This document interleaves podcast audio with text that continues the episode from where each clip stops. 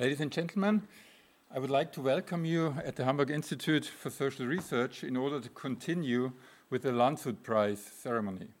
As you might know, Michael Savage was awarded the Landshut Prize 2022 by the Scholars of the HIS.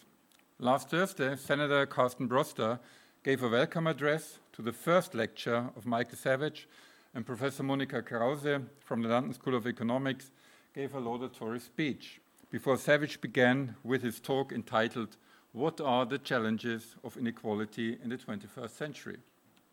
Tonight, Michael Savage's second Landshut Prize lecture will analyze elite diaspora, the case of UK non-domiciled taxpayers, which will give us a lot of insights into the peculiarities of the British tax state. For those of you who have not seen and heard Mike's first lecture and the wonderful laudatio by Monika Krause, here a few words about his career. Michael Savage, member of the British Academy, is certainly one of the best known British sociologists and one of the leading experts in the world, uh, leading experts in the world on the analysis of social stratification and inequality. After some time as a professor in York and Manchester, at these places very much involved in urban sociology, he moved to London and since 2014 he is Martin White Professor of Sociology at the London School of Economics and Political Science. Mike established the LSE's International Inequalities Institute in 2015 and has been, even before that time, a prolific writer publishing many widely cited books and articles. I just would like to mention some of them. There are too many to mention all. In 1992, he co authored Property, Bureaucracy, and Culture Middle Class Formation in Contemporary Britain, a big book, I have to say, which was important for me insofar as it was the first one I read from Mike. So that was my first encounter with him. In 2000, he wrote Class Analysis and Social Transformation. In 2010, Identities and Social Change in Britain since 1940, The Politics of Method. And last but not least, in 2021, The Return of Inequality, Social Change, and the Weight of the Past, a book published at Harvard University Press and to be published in German by the Hamburger Edition, I think, in autumn. You might have seen the picture of the German book cover on the walls outside of the HIS. So we are really looking forward to his second Landshut lecture, in which he probably will also demonstrate that a good sociologist also always has to be a good historian. Mike, please come forward and please welcome Mike Savage.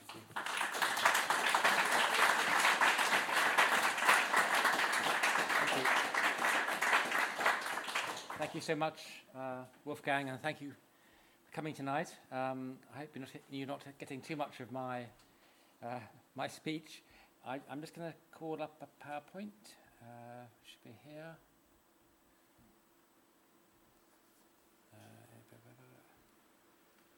Okay.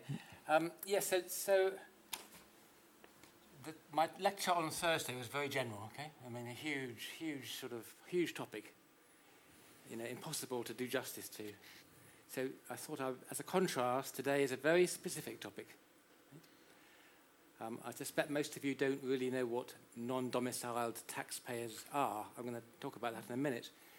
So this is a very specific, concrete topic, but I'm going to try and use it to elaborate the bigger themes. So there will be a link, I hope, between the ideas I talked about last week and this particular, very, very particular concern around how certain British taxpayers um, can claim to be a non-domiciled, right? And so this is the, if you look at the bottom of this slide, every year uh, most British taxpayers have to fill in a tax return. You have to say how much you've been earning, what your sources of income are, and one of the things you get asked, question 23, is are you domiciled outside the UK?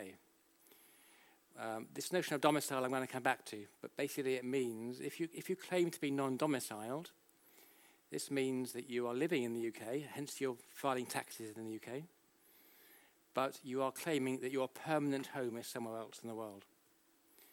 Um, and if you tick that box, then you can get tax exemptions on uh, income from assets uh, which are kept overseas. Now, my talk today will give, first half will be reflecting upon why the, why the issue of uh, domicile is of sociological interest, and particularly for those of you interested in the sociology of law. Um, I mean, I, am not a sociologist of law really, but I have become interested in the law because of this particular issue.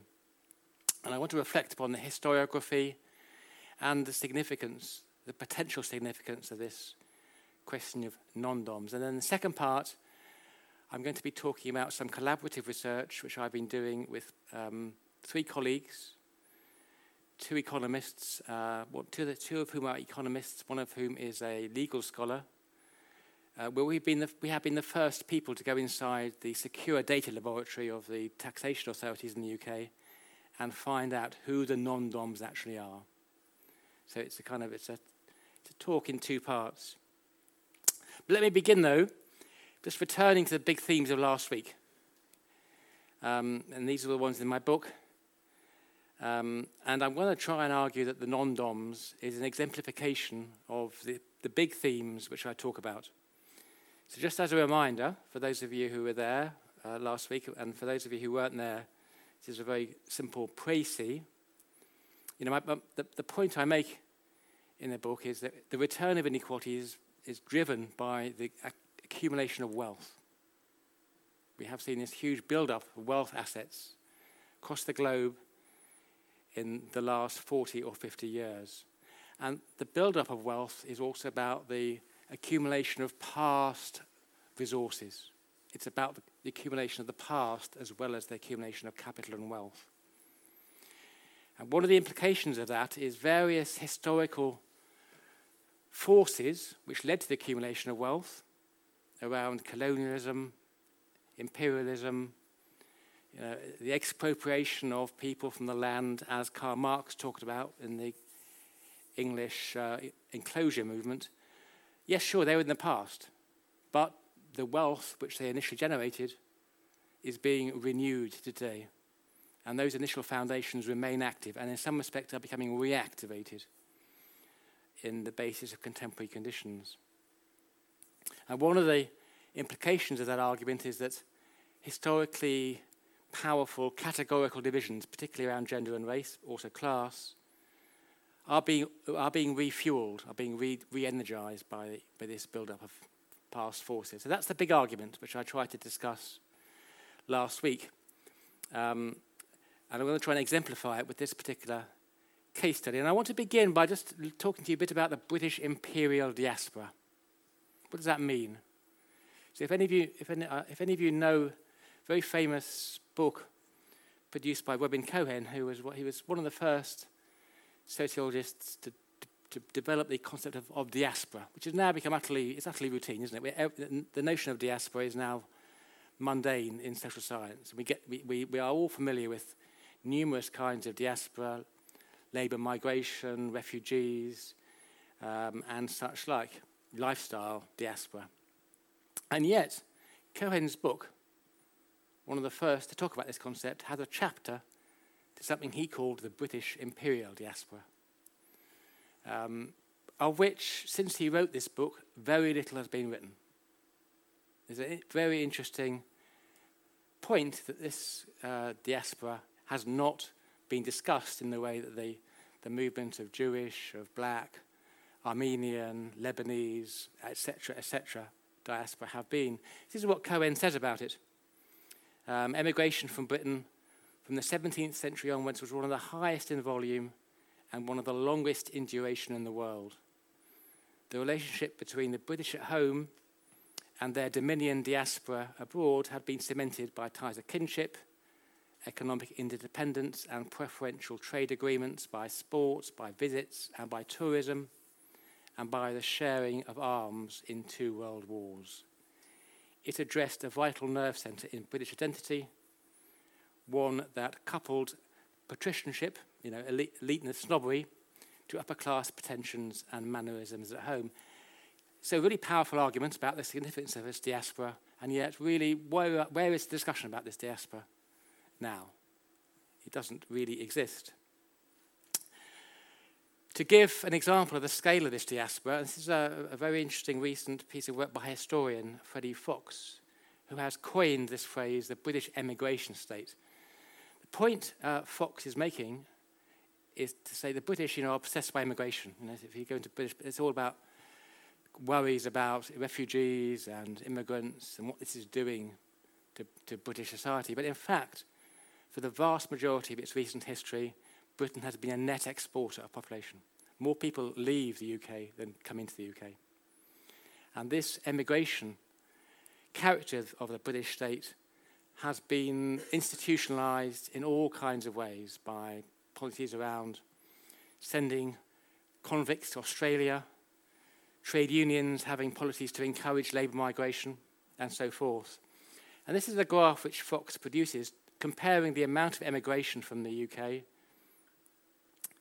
UK and Ireland, it should be, it should be said, since the 1850s compared to other European nations. And as you can easily see, the amount of emigration from the UK is vast compared to any other European nation.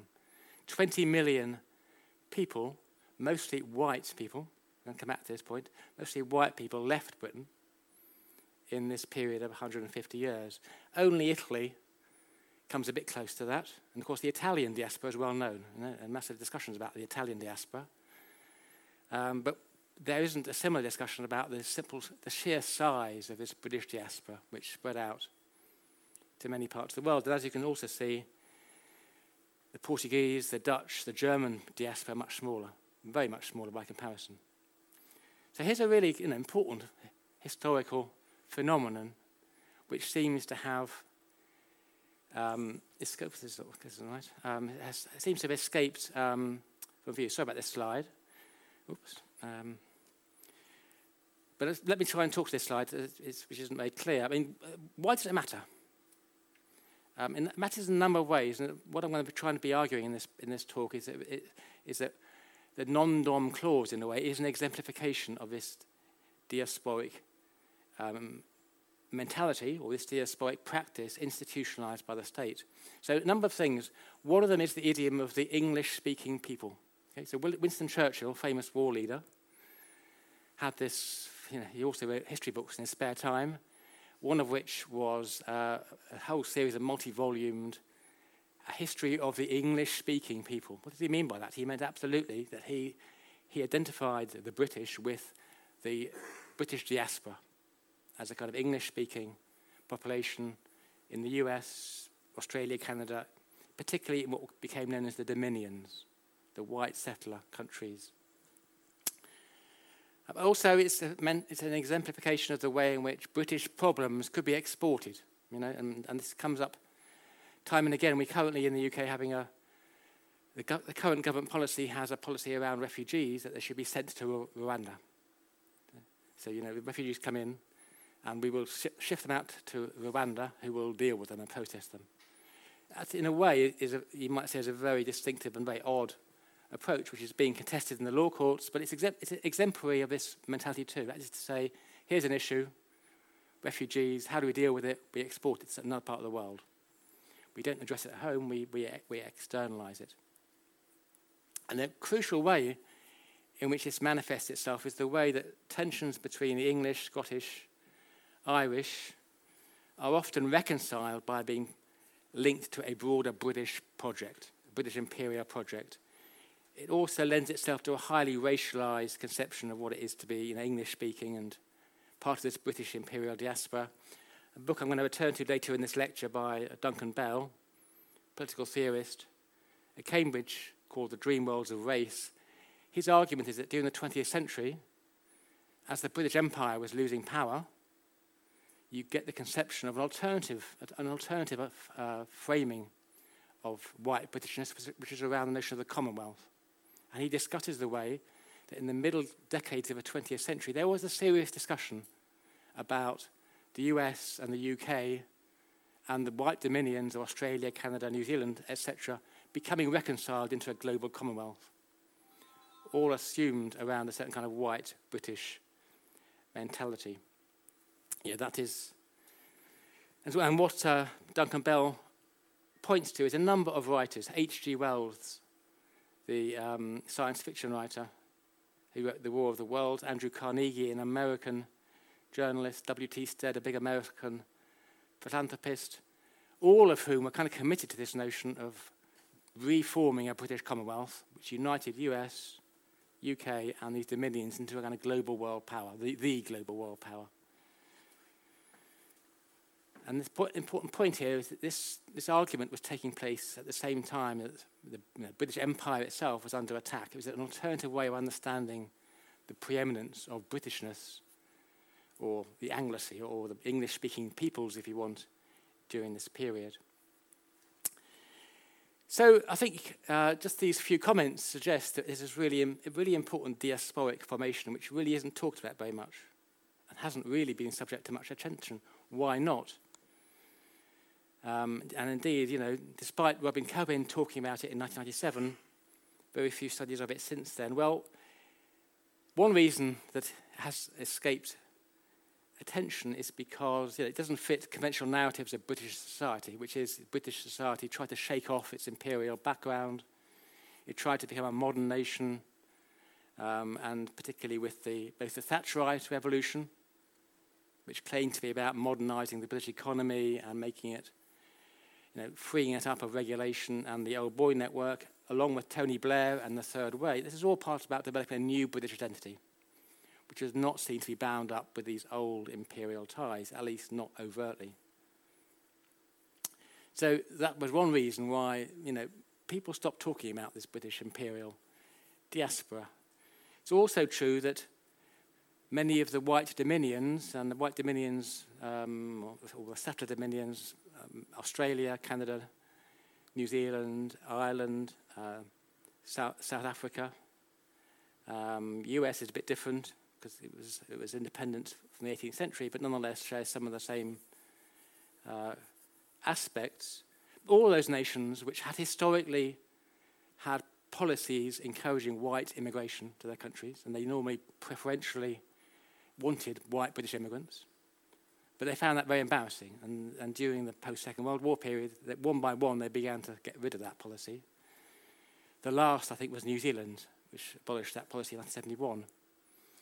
Um, but until then, that had been deliberately aimed at let's try and attract white British migrants. Um, and the, those nations, as they uh, tried to articulate multicultural identities, found this a very embarrassing story too. And they didn't want to emphasize these British links because that's not really in the interests of their self positioning as multicultural and global players. So that, that gets forgotten about. Um, yeah, but I mean, a personal story. You know, I was born in 59.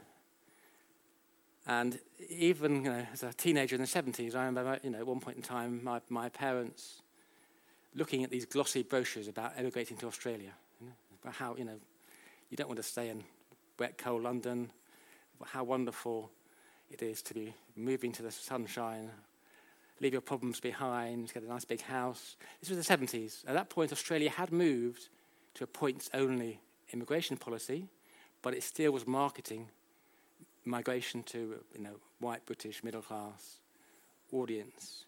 It's very, you know, it's only quite recently that that shifted. So there's two, two reasons why this story has not been discussed. But also, you know, uh, this is a hypothesis, if you like, which I'm going to try and argue for today, is also it reflects the fact that the British imperial diaspora, in a way, has become globally dominant. It's become so dominant that people don't talk about it. It's almost become a kind of normal institution of global power. And hence, the distinctively kind of white British elements of it can get forgotten about. So some examples of this. I mean, the fact that you know, English has become the dominant language of business and science and politics um, is an obvious point, but not often discussed. How, how did that happen? How did, Brit- how did English become this dominant language if it, wa- if it wasn't all part of this part of the global British diaspora? The role of private schooling. The British private schools exemplify this model of you know elite education have become very powerful, and uh, many British private schools are now opening up campuses in China, in Japan, in Asia, South America. Most cities have English schools. Some of them lean more to the American model, but significant numbers look more to the English model and still do.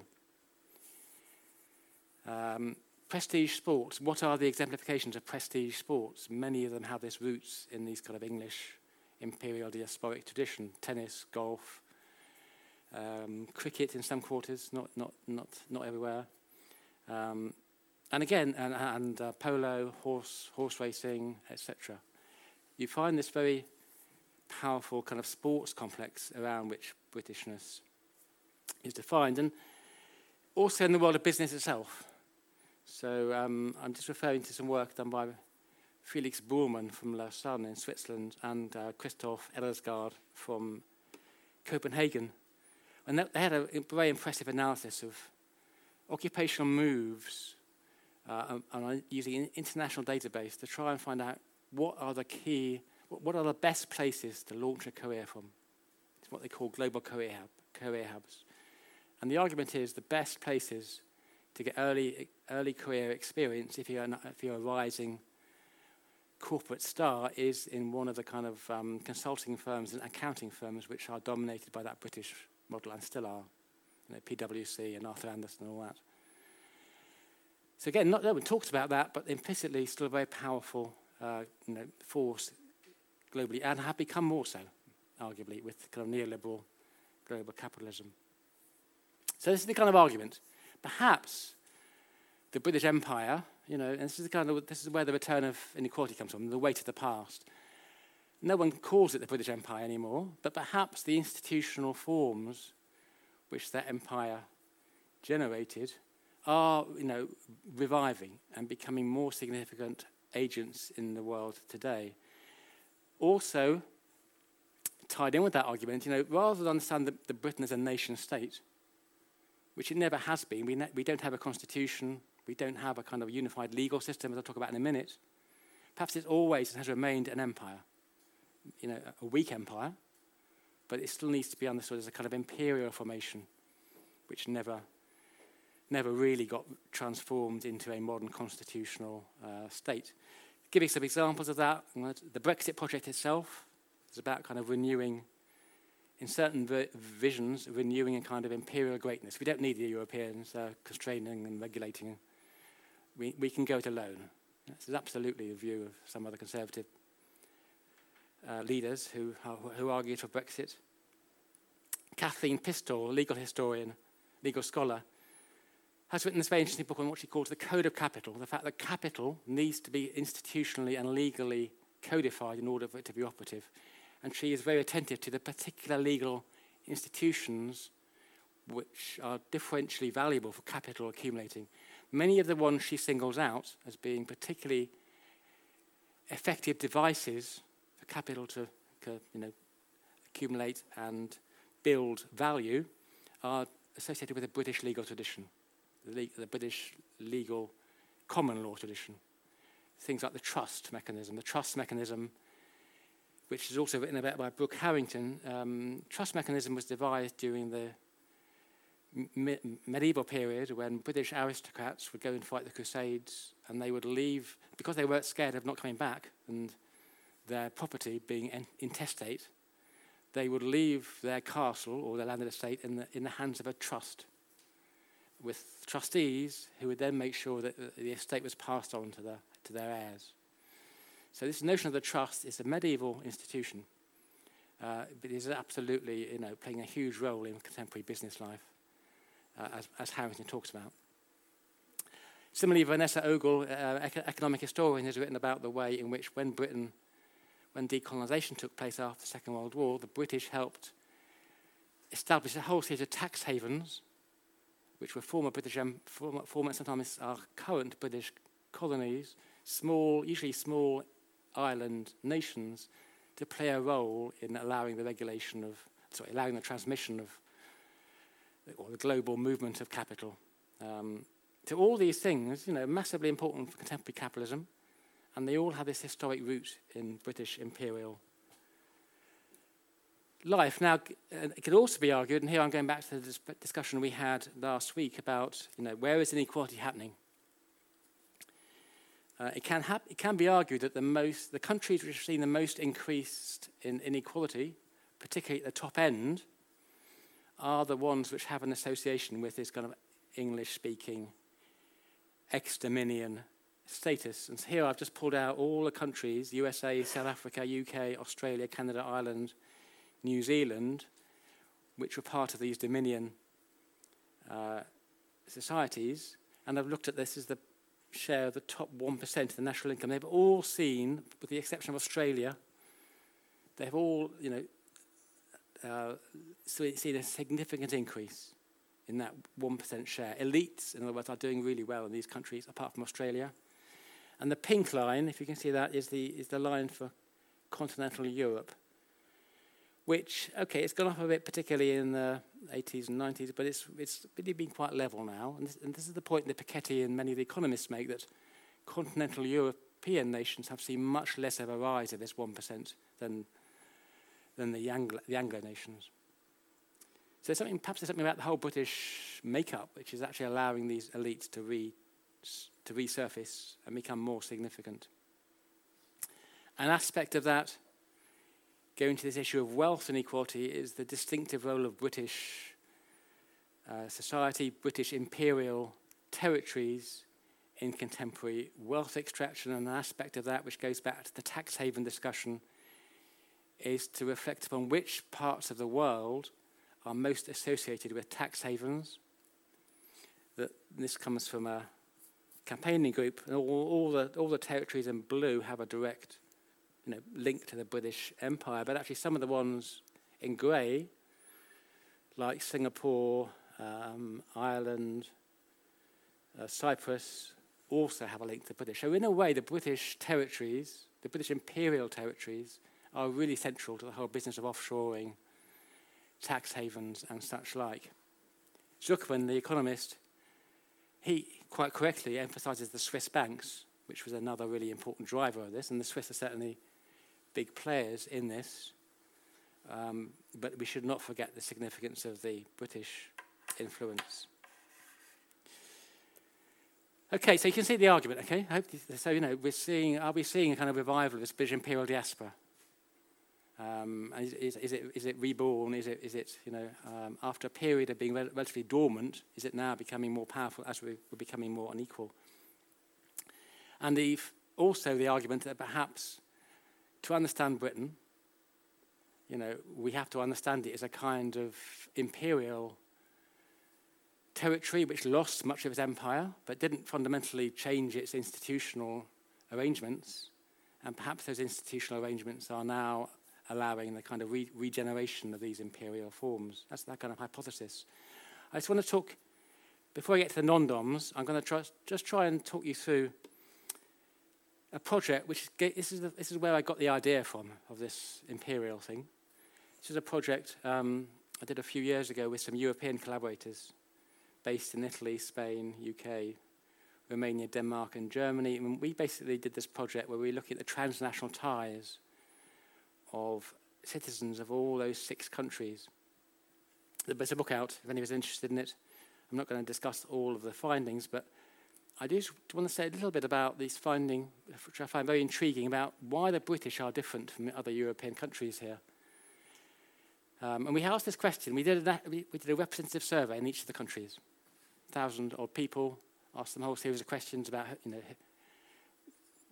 talk us through your international connections, which countries do you know best? We asked this question, are you generally familiar with another country? Which I think is quite a good question at tapping do people feel comfortable, you know, moving to different to, across borders?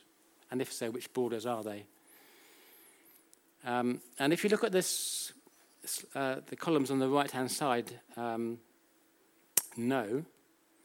Um, the important contrast here is between the southern European countries, Romania, uh, Spain, and Italy, where a much higher proportion of people are not familiar with another country. That's where you find the most kind of insular attitudes, if you like, or non cosmopolitan attitudes. Britain, by contrast, is much more similar to Denmark and Germany. In other words, most Britons, along with most Danes and most Germans, are familiar with another country. So it's not true that Britain is somehow, you know, in, you know, isolated, somehow, you know, doesn't have these feelings of attachment to other countries. It does. It's much more like the Germans But then we asked this question about, um, well, we gave people a series of options. Do you feel you're European? Do you feel you're neither European nor a citizen of the world? You're a citizen of the world, but you're not European. You're European, but not a citizen of the world. Are you European and a citizen of the world? And I just highlighted in red uh, a couple of points of interest. One, and the UK, 20, nearly a quarter of Britons say, yes, we are citizens of the world. Yeah? We do feel we have a you know, worldly outlook, but not European.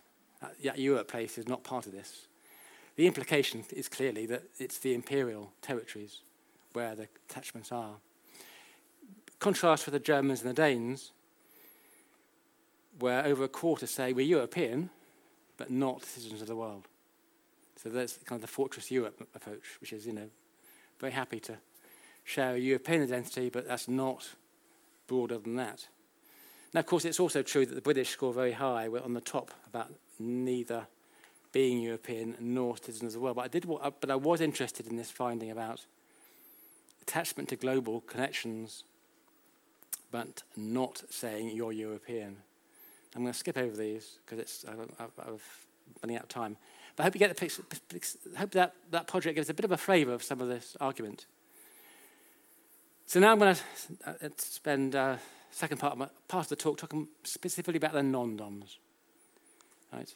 And explain who non-DOMs are, what it means, and why they exemplify this argument about the kind of re- revival of an imperial um, model, if you like, imperial institutions, and how that may also be driving inequality in the UK, but also globally. So, non DOMs, just to, just to recap, non DOMs are not people who just buy property in London and then live elsewhere. Okay, lots of discussion about you know, very wealthy people from the Middle East buying up expensive apartments in London but never being seen there apart from Christmas shopping and all that. That's a very common refrain. But non DOMs are living in the UK for at least six months and hence they have to f- file a tax return. Um, but what they are saying is uh, my permanent home is somewhere else in the world.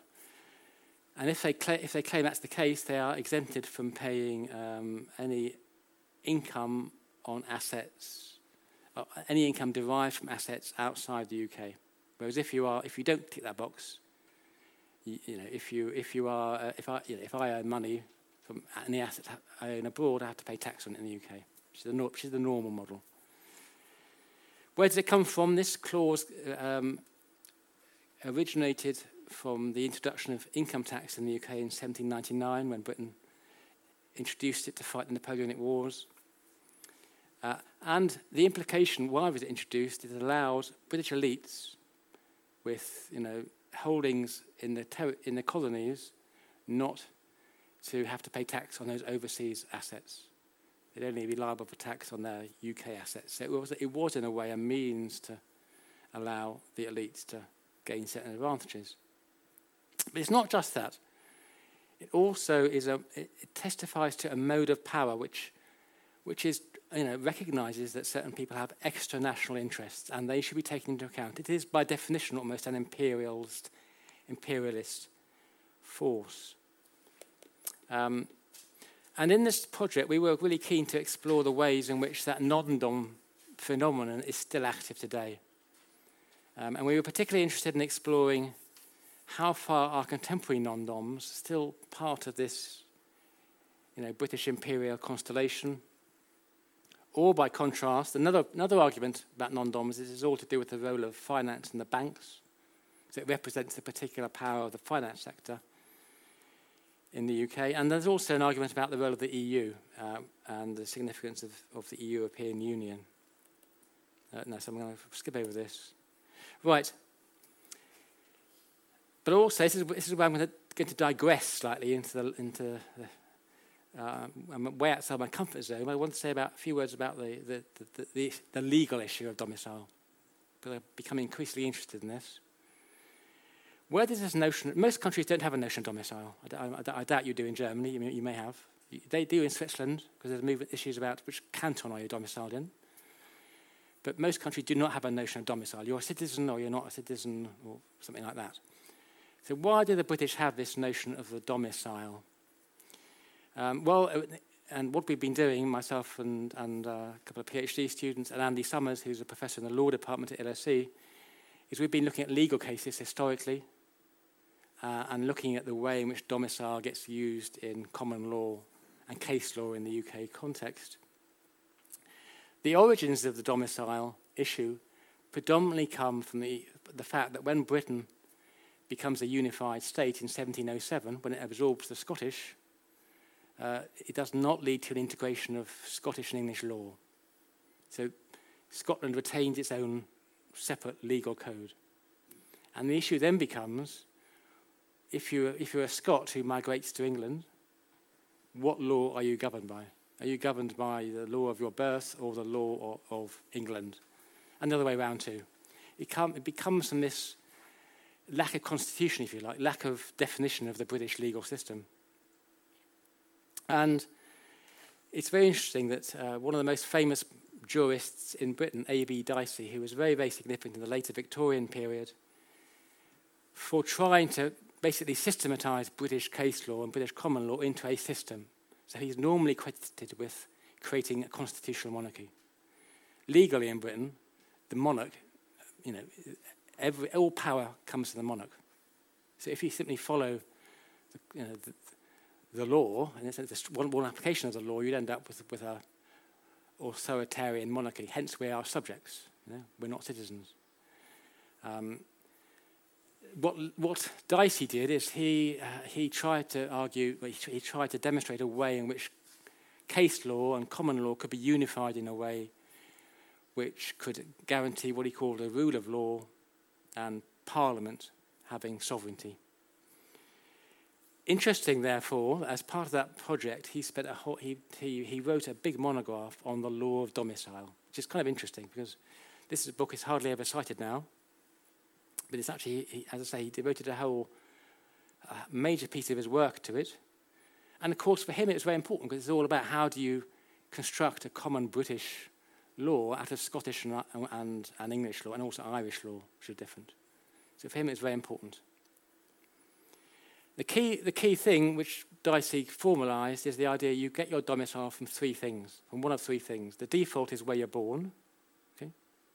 So the default is you, you, you, your permanent home is where you were born. Um, unless you are dependent on somebody else, and he was particularly thinking of children and, and wives, completely patriarchal approach to the law. Um, but he also, not just him, but the legal, the legal casework which he codified also argued you could make a domicile of choice. That is to say, if the Scottish migrant moved to London and said, I choose to make England my home, then that would be your domicile and you would be covered by English law. So it's about it's a kind of voluntaristic approach by which um, a migrant can choose to say that they, their domicile, their permanent home is elsewhere. So, in a way, this is a perfect idea to cover the English imperial expansion abroad because it allowed white settlers to kind of go to Australia or South Africa or wherever and sort of mentally say, well, by default, I'm still British, but if I choose, you know, if my life really takes off, I can choose my domicile to be Australia and as this legal scholar Patterson puts it, uh, the more ethereal concept of domicile mirrored the expansion of the British Empire and the desire to ensure that English law continued to apply to Englishmen wherever they resided. Now, the important point is, is, I think the reason why this is fundamentally an imperial notion is you don't have to seek the approval of the people you go and live with that you belong there. You can declare it. So it, it, is, it is, in a way, it has that notion of entitlement built, built into it. Can, from the point of view of English law, you can claim I'm domiciled in uh, South Africa, and the English courts would not ask the South Africans their view in it, unless, well, except in extreme situations. It's a, it's, it, it allows the view of the settler to have this power and this significance. Now, I want to talk you just, this is again quite abstract, I want to talk you through uh, one very extreme example of this and how it works out in Britain today. This is a very extreme example. As I said, we've been combing legal records, which are, which are a gold mine, and we plan to write about this in the near future. this, this, this, this vignette is a bit of a, it's a bit of a kind of um, comic vignette in a way, because it's, it's extremely strange. But it gives you a, it gives you a flavour of how people can use the domicile claim in ways which seem entirely implausible, but which can have power. So the issue here is this guy, Nicholas Henderson, um, claims he is not domiciled in Britain, um, and hence he should not be liable for some tax obligations. The tax authorities, HMRC is our tax authority, say, don't silly, you are domiciled in Britain, you're British, please pay your tax like everybody else. And this goes to law, okay, this goes to court. Um, what are the issues here? So what are the, and what are the grounds Nicholas Henderson uses to say you know, he's not domiciled in Britain? Well, it turns out his father clearly has a long heritage in the British Army. Um, and his father, Ian Henderson, born in 1930, uh, went to Eton College, which, for those of you who know Britain, is the elite. It is the elite school. It's where Boris Johnson went. But anyway, Ian Henderson does move to Brazil in the 1950s, and he becomes a successful exporter of British product to Brazil, and he becomes a Brazilian citizen and marries a Brazilian woman. And it goes on to say when he was living in Brazil, Ian Henderson was instrumental in creating a squash court, sport, okay, the link to sport, um, and the Sao Paulo Jockey Club. So you get the sense here, he's, he's taken the kind of British imperial model to, to, to Brazil. And, and that's where Nicholas Henderson is born in Brazil. So his birthplace is Brazil. Um, and then in 1966, his father returns to London. And um, Hen- Henderson, compla- uh, Hen- Henderson claims that his father wasn't wealthy, he had a family support, etc., etc., and he was forced back to Britain. He would rather stay in Brazil. That's the way the argument goes. The, the, the legal papers say, well, this is very convincing because it's, you know, it's 40, 50 years any, later anyway. And it turns out he, he moves to a really big house in the most expensive area of London, Kensington. And his father is still running an export business to Brazil, but this time based in Britain. And the logic probably is they're back for their kids to go to schooling in Britain. So, in fact, Nicholas goes to Eton College again, Britain's elite school. Um, and he goes to Sandhurst Military College, which is Britain's elite military training. And he joins the British Army. This doesn't sound very Brazilian, does it? It sounds pretty British, you know, in, in, in all ways. Anyway, he then, he then marries a New Zealander, Sophie Henderson, and they buy an apartment in Switzerland, and their children attend British private schools. And then uh, his, his, his career is such that he, yeah, he, he studies, geog- he, wants, he thinks about studying geography at St Andrews, which is the elite university in Scotland, serves in the British Army for 20 years. They acquire major London property, and they end, they end up by buying a large country estate in the English home counties and they renovate it. So, in every conceivable way, it looks like it's British, British upper crust, British upper class person. But he is claiming all the time that he's Brazilian. And his, his permanent home is Brazil. And this is what he says prior to my marriage, I always held on to the belief that I would return to Brazil. My wife is domiciled in New Zealand. My current intention is to retire to New Zealand and also spend time in Brazil. The, uh, uh, the, the law court finds in favour of, of, the UK tax authorities, and not Henderson. But it's interesting this came to court, right? And it shows how highly elite uh, individual with all the trappings of British, you know, the British infrastructure of sport and private schools is still claiming that their permanent home is elsewhere shows all the links to sport, private schools, the use of trust mechanisms, as I mentioned before, the idea of going to the army, um, this, this, idea that I might go to St Andrews, which is the classic, you know, elite university. That's where King Charles went, Prince Charles. Similarly, the, the use of London, they're really concerned to be close to London. Also, the style of justification is very interesting, I think to say, you know, many people think he's, he, he's, just trying it on, really. It's, it's, it's implausible. But the legal papers at the bottom are really quite interesting. And I got really interested in the way you can use legal, you know, questioning to try and pro- because, it can probe people. It's quite telling. And the, the legal judgment was we wouldn't characterize his evidence as misleading since he gave clear and honest answers in cross examination, which included over accepting that he had on occasions overstated methods. In other words, he, I think he genuinely did believe he was Brazilian. Right? He wasn't just trying it on. He genuinely did believe that really his permanent home was Brazil, even though, you know, as the, as the cross examination discussed, you know, if Brazil is your permanent home, why haven't you been, why have you hardly ever been there in the last 30 years? So the, the cross examination found him out, but in a way, it's a style of, of justification of legitimation which is, very, which is indicative of that notion of entitlement. Can we think of other examples of this? Um, a certain British Prime Minister comes to mind his father, Stanley Johnson, a, a year or so ago, was uh, awarded French citizenship, um, which may sound counterintuitive given the fact that he was a strong Brexiteer. Um, but I think this is what Stanley Johnson said, the second quote here. It's not my question of becoming French. I am French. I have, this is absolutely what the notion of domicile gets at. I have the power to say, well, you know, which country I belong to. I don't need to check with people out there. I don't need to ask the French. I just am French. For me, it's a matter of claiming what I already have. It's a sense of entitlement in that, which is exactly, in a way, what the domicile clause institutionalizes and, and allows to have credibility. So, last 10 minutes um, is to give you a flavour of who these non-DOMs actually are. Right?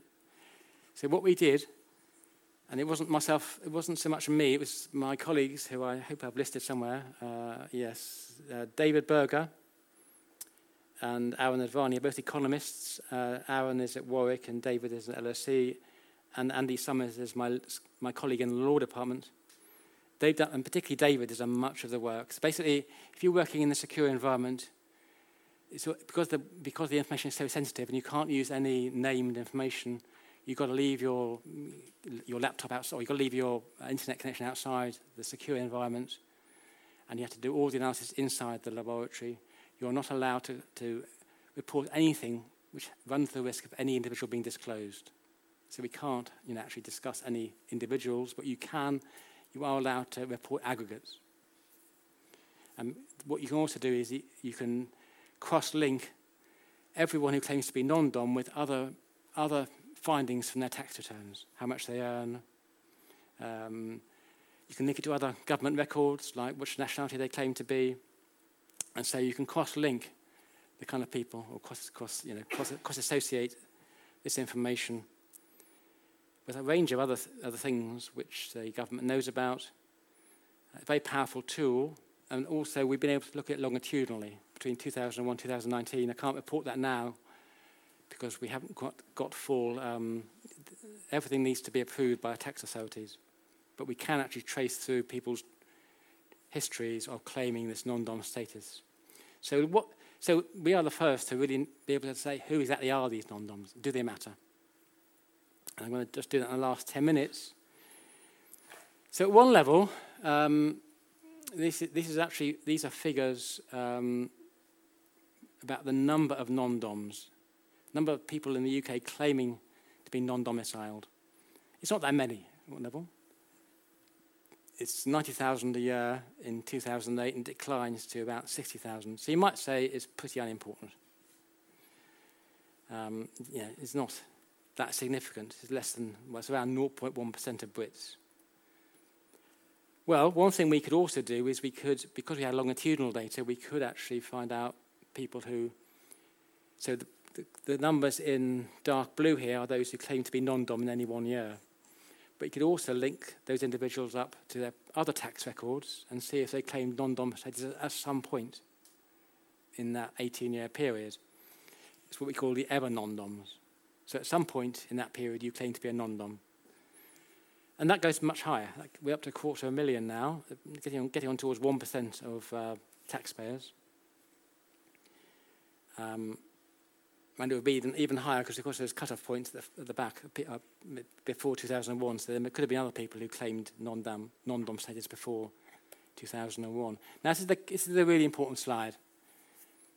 Um, because what we can now do is we can say, okay, for those who are non-DOMs, what income are they earning in the UK? And um, the income levels are along the bottom here, starting at 100,000 to 200,000 pounds. That is that salary, that income puts you in the top 2% of, of earners. So we've left, we've truncated off the average and the poor. Okay, we just got exceptionally well-paid people here, going up as far as 10 million pounds or more. These are the top few hundred, few thousand best paid people in the UK. Once you get to that level, a third of those super well paid people are non DOMs. So if you remember, I talked at the beginning about the British seeing this big rise of top level inequality. Many of those people who are at this top end are non DOMs. This prima facie suggestion that there's a tie up between the non-dom clause and the growth of inequality. And that reflects the fact that the British labour market, the British um, uh, economic structure, at the top end, the most affluent end, um, has a very high number of migrants. So if you look at the, the bars in black, this indicates the proportion of people in these different income thresholds who are migrants. And once you get above five million pounds, it's um, 40%. And most of those migrants, no doubt being advised by their tax advisors, are claiming to be non-DOMs as well. So this is really you know, fascinatingly uh, rich evidence that inequality in the UK at the top end is driven by, driven perhaps too strong because you can't prove causality, but it has an association with the non-DOM status. What we can also um, do is reflect upon well, what are the sources of income. Um, one model, one argument is to say the non-dom clause attracts globally you know, rich people who have assets in the overseas country and they move to London, but they leave their assets overseas and they're predominantly a kind of rentier class. Actually, it's more complex than that because this graph shows that, in fact, the, the biggest share of non-DOMs in dark blue are employees. That is to say, they are working and earning in the UK. They are very high. They're basically they're, they're the working rich. Um, the working very rich, you might say. To be sure, in the bottom edges, you find some investors. Those with no income, at the bottom, they are the ones who are likely to be these people uh, who are whose assets are overseas and they're just living in the UK. Because even they would have to report some income. Because if you if you um, bring income into the UK, you do have to declare it in your tax return. Um, but it's an interesting model. It's not just the case that these are the global wealthy parking themselves in London to avoid being taxed on it, because they also are the, extremely privileged in the British UK labour market. Uh, let me just, yeah. Um, and this is where we can also look at the industrial sector in which uh, non-DOMs work. Um, and this is, this is, industrial sector and not, not occupation because the tax returns don't include occupation. And this is quite interesting because, yes, okay, so one, one argument would say all this, is, all this is due to is the role of the City of London. It's all driven by the fact these people working in big banks uh, and they're super well paid in these banks, and the banks are very international, and they will then, you know, it just reflects uh, the dominance of London. That's the, even so, that's interesting. That London's dominance as a financial um, centre may be associated with the rise of non-DOMs, but in fact, it's more complex than that because, yeah, sure, there's a lot of people working in finance and insurance, but in fact, it's reasonably well spread out, including professional, scientific, and technical information and communication, other goods, other services. What is lacking here, apart from a bit on the right hand side, are people working in the public services very few civil servants, very few academics, very few doctors. There are a few. But uh, even so, this is really interesting to make a powerful argument about why non-DOMs may be very powerful. To give one example of this, there is a hugely disproportionate number of non-DOMs who are, who are sports people, it turns out. Uh, and we can work out from knowing which part of the country they live in, that they tend to be, you know, not tend to be, and many of them are, for instance, in South Manchester, and one assumes they are playing for the Manchester football teams. So if you ask yourself this question, why is the British Premier League paramount in Britain, in, in Europe? Why is, it, why is it such a powerful you know, force in global football? One argument would be to say it may well, well the fact, fact that if you are Ronaldo signing a, signing a contract and you have an agent saying, why don't you sign for Rome, Roma? Someone else saying, well, if you sign for Arsenal, you can get, get this deal on your tax returns, which means you can keep all your assets in Brazil, wherever it is, and not be taxed on them. Whereas if you, if you sign for Roma or for know, Paris Saint Germain, you wouldn't be able to do that. So perhaps the global power of the British Premier League has, has its underpinnings in this law. This is just a speculation, we don't know this. But it's intriguing to think about how this strange, peculiar clause may be very significant. Okay, um, so which parts of the world do the non-doms come from? This is where the empire link is important, okay? Well, indeed, uh, as, as expected, many of them are former imperial territories. Um, the, dark, the darkest in blue here reflect the, big, the highest proportionate geographies. And you can immediately see US and India, but also Australia, South Africa, Canada standing out. But also, we should not neglect the role of European, continental European countries as well, which is also significant. Um, indeed, if we code all the countries in the world up to a series of categories, a series of you know, groupings, then you can see that uh, around 60% of non-DOMs link back to a British imperial territory. The ex-dominions, this is the Australia, Canada, South Africa. Other parts of the British Empire in dark blue. India we kept separate because it's very important, India. The US we kept separate in green. So nearly, you know, well over half of non-DOMs have this link to British imperial territory in some form. But nearly 40% do have a connection to Europe, both the old Europe, the EU6, and uh, the more recent parts of the European Union. The, much discussion about the role of Russian oligarchs and uh, Middle Easterners. In fact, there are a few of those. The yellow, so Jap- Japan is the yellow, and um, the, the dark red is the ex Soviet countries, and China is in pink. Yes, they, they, they, matter a bit, but they're not as significant as the media stereotypes would have it. Um, so interesting. So it's kind of there is a strong imperial connection, but also linking into the European connection. Final part: where do they live within the UK? They live overwhelmingly in London. So this is another issue about the return of the past, the return of the city-state. This is a kind of very much a London phenomenon. In some areas of London, 10% of residents are non-DOMs. But for much of the country, there's none at all. They don't exist. Um, but even within London,